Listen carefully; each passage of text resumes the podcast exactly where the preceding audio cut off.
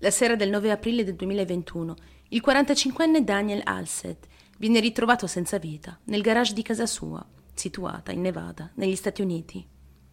Al momento del ritrovamento il corpo presenta molteplici ferite ed è quasi totalmente carbonizzato. Per due giorni consecutivi l'uomo non ha dato notizie di sé, nemmeno la madre, con cui Daniel aveva un ottimo rapporto. La donna, per più di 48 ore, ha cercato di contattare il figlio, senza riuscirci, non sapendo che questo era già morto. Dopo due giorni, la madre di Daniel decide di chiamare la polizia, chiedendo loro di passare a casa del figlio per controllare che stesse bene. Non sono però i poliziotti a ritrovarlo senza vita, in un primo momento, ma un'altra persona, che dopo aver constatato lo stato del corpo, chiama a sua volta la polizia. Daniel è un amante dello sport, della tecnologia e ama viaggiare. È molto attivo sui social media. Ha una pagina Instagram in cui rende partecipi i suoi oltre 200.000 followers dei suoi molteplici viaggi, pubblicando giornalmente storie e foto dei magnifici luoghi visitati o semplicemente della sua vita quotidiana. Inoltre l'uomo è un bravo musicista ed è un fotografo amatoriale, oltre ad essere un imprenditore molto conosciuto.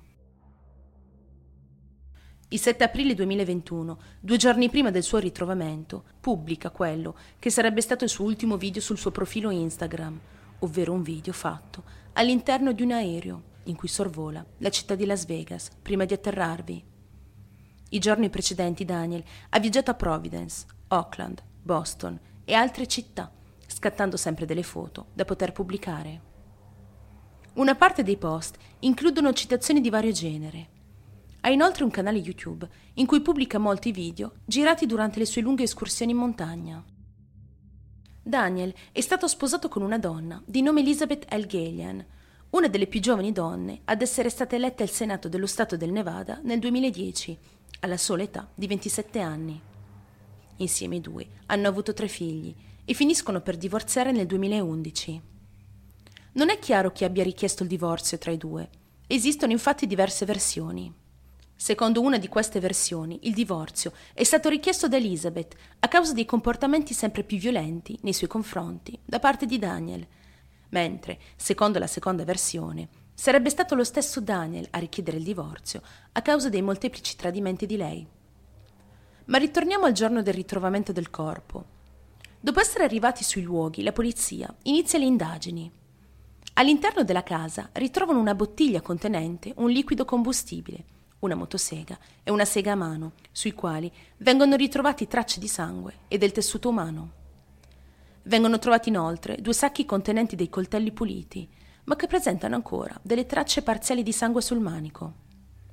La polizia sostiene che la pulizia di questi oggetti ha avuto luogo nella cucina e che l'assassino o gli assassini hanno avuto tutto il tempo necessario per farlo, come se sapessero già che nessuno sarebbe rientrato in casa da lì a poco.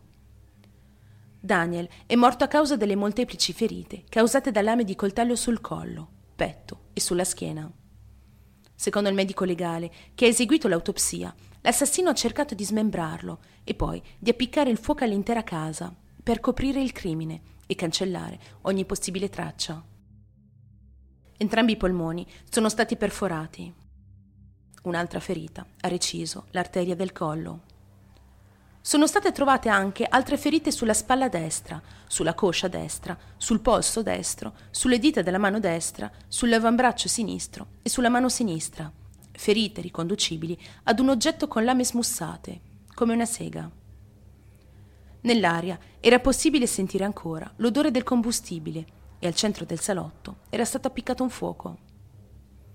Mentre la polizia ricerca indizi, una coppia si avvicina alla casa dicendo ai poliziotti che sono alla ricerca del loro figlio diciottenne, Aaron Guerrero, scappato di casa il giorno prima, ovvero l'8 aprile. Chiedono anche della figlia sedicenne di Daniel, Sierra Alset, nonché la fidanzata di loro figlio, Aaron.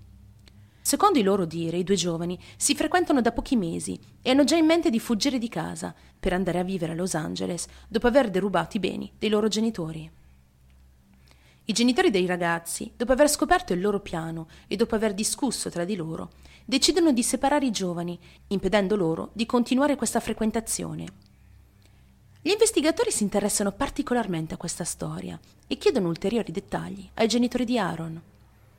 E se fosse stato proprio questo il movente dell'omicidio di Daniel?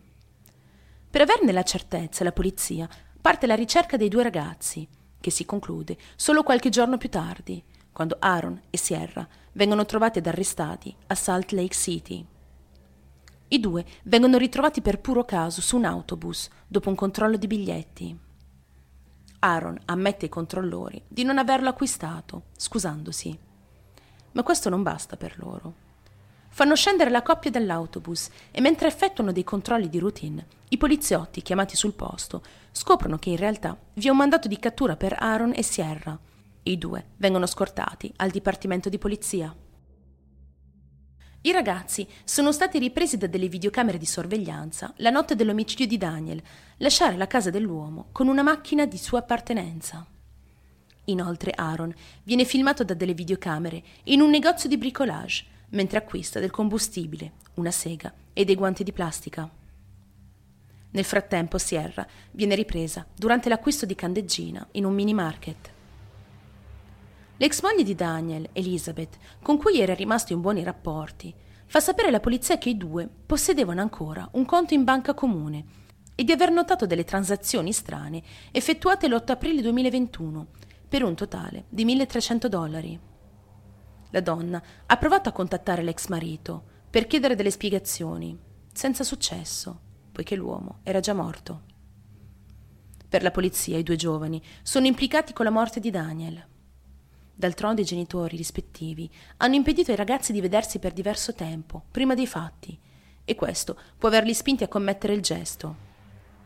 Qualche giorno prima dell'omicidio, il 15 marzo 2021, Sierra pubblica sulla sua pagina Instagram il testo di una canzone di Dean Lewis, intitolata Be All Right. Queste parole mostrano probabilmente quello che Sierra provava in quel momento, separata dal ragazzo che amava. Sierra ha odiato il padre per questa decisione presa ed era pronta a tutto per ritornare tra le braccia del suo amato Aaron. Il 21 marzo Daniel pubblica sul suo profilo Facebook delle foto della figlia Sierra, meno di tre settimane prima della tragedia, e il messaggio seguente. Ti voglio bene, figlia mia, sei così forte e coraggiosa. Ti voglio bene, lo supereremo insieme. Durante il mese di aprile Daniel pubblica varie foto dei suoi figli, scattate anni prima, quando erano ancora dei bambini, in memoria dei vecchi tempi e dei momenti felici passati insieme. La situazione in casa è molto tesa tra padre e figlia, a causa di questa separazione forzata, e l'uomo cerca rifugio nei vecchi ricordi felici e dei momenti passati con la figlia anni prima.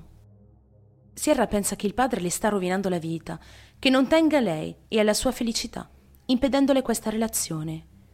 Ma il padre cerca solo di proteggerla, ma come la maggior parte delle sue coetanee, Serra non lo capisce. Non capisce perché il padre controlli così tanto la sua vita. È una ragazza di 16 anni, non è più una bambina. E a poco a poco il sentimento di rabbia che nutre verso il padre crescerà sempre di più, fino ad arrivare ad odiarlo. Non si sa con esattezza da quanto tempo i due avessero programmato l'omicidio, ma in base alle riprese delle videocamere di sorveglianza del mini market e del negozio di bricolage, quel che è certo è che il gesto era premeditato. Durante la perquisizione in casa di Aaron Guerrero, la polizia trova una sega circolare con del sangue e dei coltelli. Viene ritrovato anche un video sul telefono di Aaron che mostra i due adolescenti sdraiati in quella che sembra essere una tenda filmato che avete visto all'inizio del video. Il loro processo è iniziato ufficialmente lunedì 14 giugno 2021. Aaron Guerrero potrebbe essere infatti condannato a morte per questo omicidio, poiché nello stato del Nevada la pena di morte è ancora in vigore. Sierra è troppo giovane per ottenere lo stesso tipo di condanna, ma sarà comunque giudicata da persona adulta. È troppo presto ancora per conoscere i dettagli di questo crimine e le condanne dei ragazzi, ma molte volte, e forse troppo spesso, sentiamo storie di figli che uccidono i genitori. E questo ne è un esempio. I motivi di tali atti sono per lo più dovuti ad incomprensioni tra parenti e figli o altri problemi legati alla libertà del minore e alla sua vita sentimentale. Questo è quello che è avvenuto, per esempio, nell'omicidio della famiglia Richardson nel 2006, quando una ragazza di 12 anni e suo fidanzato di 23 hanno pianificato ed ucciso tre membri della sua famiglia. Un altro caso molto conosciuto di figli che uccidono i genitori è il caso di Gypsy Rose, che ha pianificato di uccidere la madre nel 2015 per poter continuare una relazione amorosa con il suo fidanzato. La dottoressa Tara Bates Duford, una psicologa specializzata in relazioni familiari, traumi e disfunzioni familiari, ha spiegato in un'intervista in modo molto dettagliato la psicologia di questi crimini. Secondo la dottoressa, infatti, gli adolescenti a cui è vietato vedere un fidanzato o una fidanzata da uno o più genitori percepiranno questa azione come un atto diretto volto a negar loro la libertà o interferire con la loro felicità.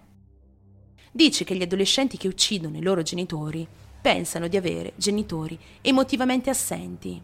Questo spesso induce gli adolescenti a ricercare dei partner poco stabili. I genitori che cercano di mantenere e ripristinare la struttura della vita dell'adolescente sono spesso visti come il nemico, un ostacolo alla libertà e alla felicità dell'adolescente. Vedere un genitore come una barriera porterà inavvertitamente un adolescente in una spirale discendente per rimuovere questa barriera eliminandola ad ogni costo. La dottoressa afferma inoltre che i media con i quali gli adolescenti sono sempre più a stretto contatto potrebbero essere parte del motivo per cui questi adolescenti diventano così insensibili e si prendono la libertà e il diritto per commettere un parricidio, ovvero togliere la vita ad uno o entrambi i genitori.